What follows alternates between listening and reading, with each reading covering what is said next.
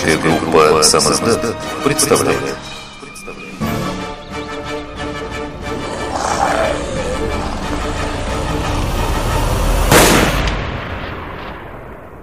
Андрей Круз У Великой реки. Поход. Посвящается прекраснейшей из женщин моей жене Маше. Глава первая которой главный герой возвращается из недолгих странствий, но вместо заслуженного отдыха попадает в заваруху.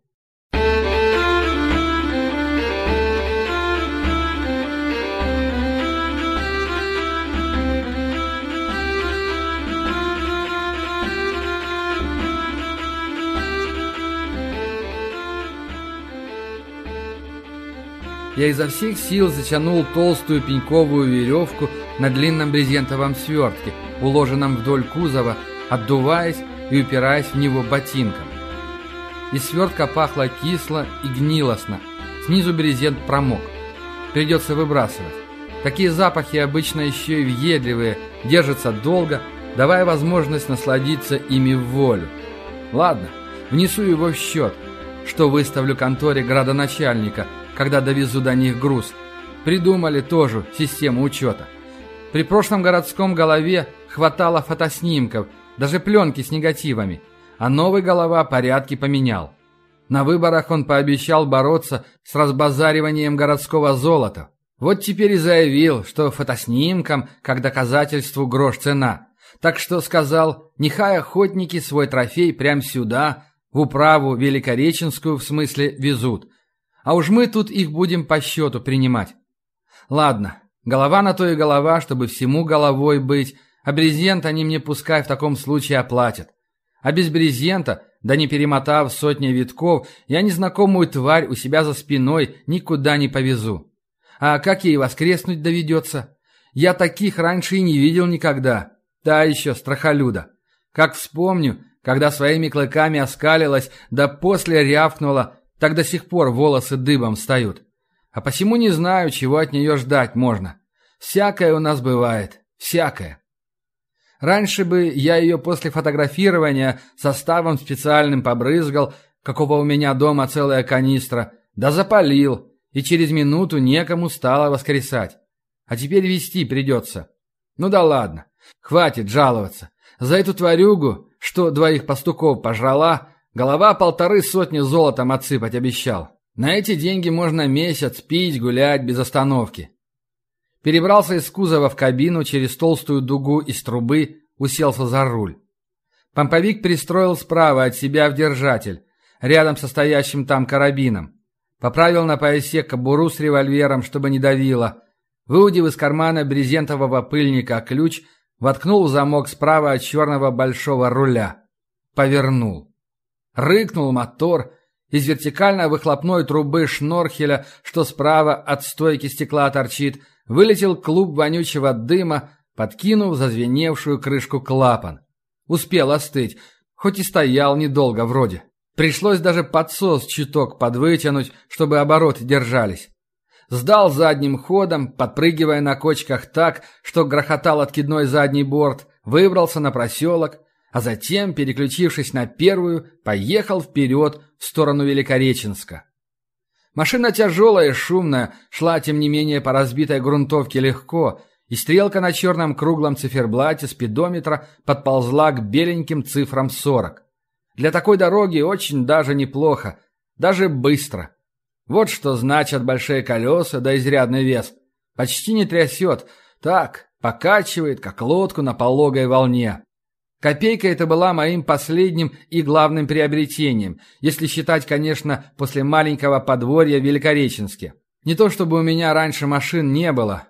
Были, разумеется, куда же без них. Был небольшой вездеходик, именуемый «Козлом», за его прыгучесть, и Виллисом, больно уж он был похож внешностью на некоего прародителя двухвековой давности и не из этой жизни. Такая же простота, ни дверей, ни крыши, Кузов сварен из гнутого стального листа и посажен на могучую раму из стального же профиля. Хорошая была машинка, даже не слишком старая. Ей лет семь всего было, когда я ее перекупил у приказчика одного тверского купчины. Да одна беда. Привод был у нее только на задние колеса. Пожадничал купчина, когда приказчику машину подбирал. Сэкономил рублей 200 золотом. А мне такое дело никак не подходит. По моим делам во всякую глушь иногда забираться приходится. Мне без полного привода никак и никуда. Большие колеса козла в купе с немалым клиренсом еще выручали, но, как говорится, все не то, все не то. До козла была еще у меня багги. Проходимая, но очень маленькая легкая машина, вроде жестяного корыта на трубчатом каркасе. Но я ее вообще от бедности тогда купил. Без транспорта в моей работе нельзя, но и с таким транспортом тоже не годится. Себя довезешь до места, но мне подчас одной экипировки под центнер надо, да и добыча не всегда мертвая нужна. А как живую да спеленатую на такой тарахтелке довезешь? Вот оставался без многих заказов, хотя на ней чуть не по болотам гонять было можно. А вот копейка, на которой я сейчас еду, самое что ни на есть навье. Не по конструкции, разумеется.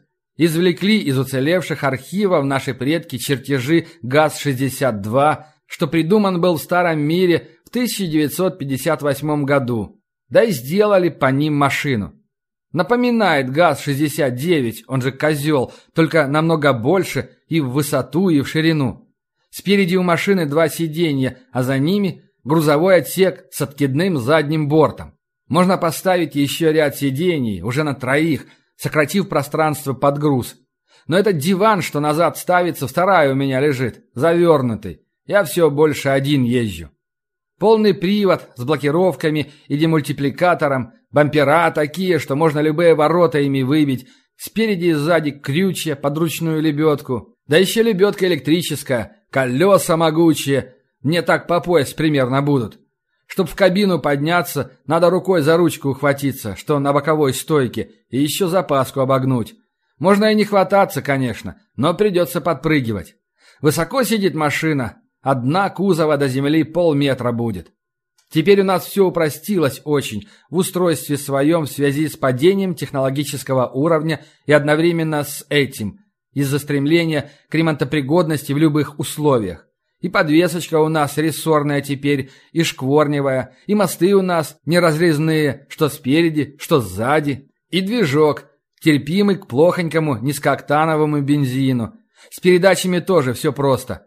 Вперед всего четыре. Ну, и назад одна, не без того. Зато все синхронизаторами, не надо два раза сцепление выжимать, как на козле. Ездит не быстро, разумеется, так быстрых машин и вовсе нет у нас. А вот по ямам да колдобинам, грязи да снегу движется бодро и тону груза, как следует из названия самой машины, тащит. Ну, чуть больше, тут приврали все же. Тонну и два центнера, если считать с седаками. Хотя даже перегруза не боится. Главное в меру перегружать, чтобы рессоры не полопались.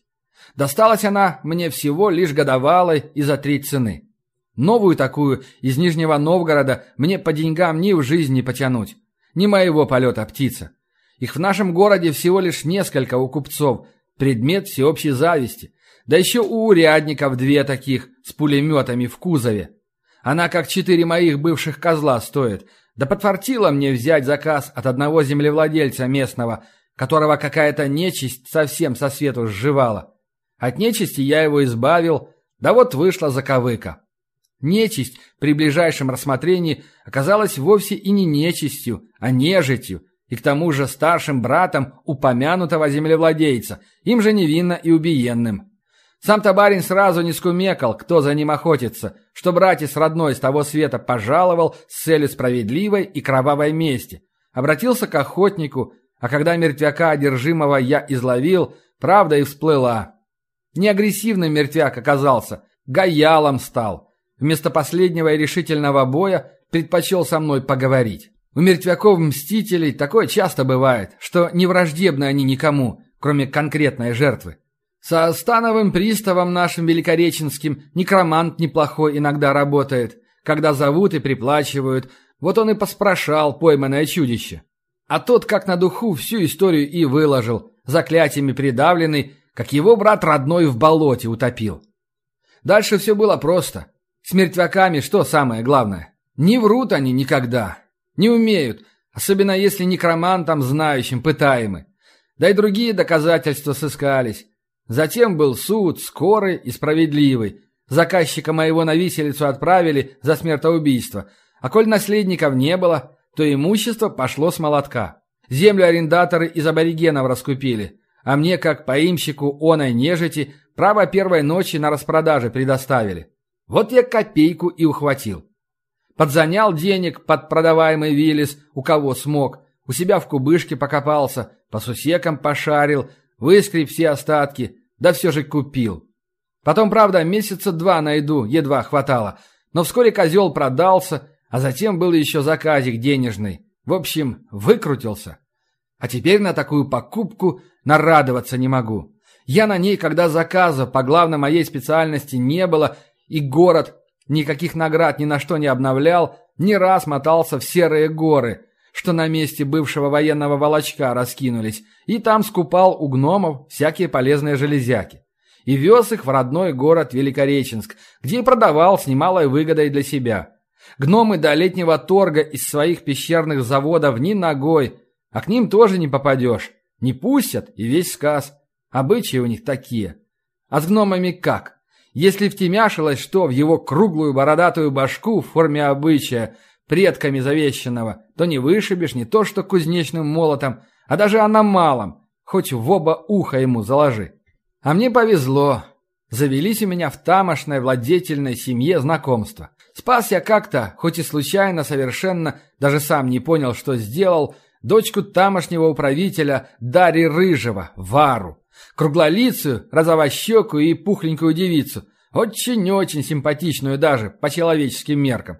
Если вам нравятся такие задорные розовые пухляшки маленького роста с типичными для всего гномьего племени хитрыми голубыми глазками. Охотился я неподалеку от их владений на одну восьминогую чешуйчатую тварь по заказу, а тварь, как потом выяснилось, охотилась на загулявшую в лесу гному. Когда тварь замерла перед последним прыжком, собираясь приступить к завтраку, я всадил ей в голову крупнокалиберную пулю из секиры, чего обычно хватает. И на тот раз хватило. А уже в лежащую я еще два раза пальнул. Как бы то ни было, гному я спас. Она вылезла из кустов сразу же, как только восьминогий, этот самый, короче, не знаю, как назвать, испустил дух. Я ее проводил до общинных ворот, передал с рук на руки охране, и расчувствовавшийся папаша объявил меня добрым гостем общины. А это не просто слова. Это такой медальон, который надо предъявлять, и такой документ на пергаменте, который можно в сортир выбросить, но с медальоном разрешается ездить туда, когда в голову взбредет. Романтическая история охотника и принцессы, только вместо свадьбы охотник и принцесса заключили выгодный торговый союз, и она не стеснялась брать в свою пользу комиссионные с моих покупок в их кузнях. Так, предаваясь воспоминаниям, я пересек поле и въехал в сосновый лес. Рытвин стало меньше, зато колеса застучали по выпиравшим из-под песчаной почвы, усыпанной иголками узловатым корням. Стало темнее. Благо день и так клонился к сумеркам, и с утра в небе висела какая-то хмарь, закрывавшая солнце. Пасмурно было, в общем, и дождило время от времени, хоть и не сильно. Апрель, чего вы хотите? В лесу вообще чуток повнимательнее надо быть, и зверья в нем побольше, чем в чистом поле, и нечисти хватает. Тот же леший так может тебе извилины заплести, что сам не заметишь, как с дороги съедешь. Пешему в таких обстоятельствах так и вовсе хана обычно. Пойдет, куда ведут, пока не схарчат, а с теми, кто за рулем, сложнее. Но все равно, можно так съехать, что обратно не выйдешь. Я пощупал висящий на груди на веревочном шнурке амулет от морока. Даже не амулет это, а серебряная бляха. Знак моей принадлежности к почтенному в этом мире сообществу охотников. Как раз и защищает нас от морока, ментального доминирования и любого иного воздействия на сознание. Полезная штука, наша бляха. Однако в лесу было тихо, Разве что темновато. Пришлось фары включить. Свет по-любому лишним не будет. Неважно, солнечный он или электрический. А все одно — свет. Иную погонь можно обычным фонариком отпугнуть. Настолько той же нечисти подчас свет не по нраву. Хотя далеко не всей, очень далеко не всей. Дорога шла через сосняк напрямик. Даже руль крутить почти не надо было. Поэтому я достал из бардачка, откинув железную крышку, пакет с бутербродами да фляжку с клюквенным морсом. Развернул бумагу, достал бутерброд, ветчина на ржаном хлебе и вцепился в него зубами. Класс! С утра не жрамши, а сейчас вечер уже. Как раз все четыре бутера заточить успею, пока до места доеду. Сосняк закончился минут через тридцать. Дорога нырнула в пологий овраг.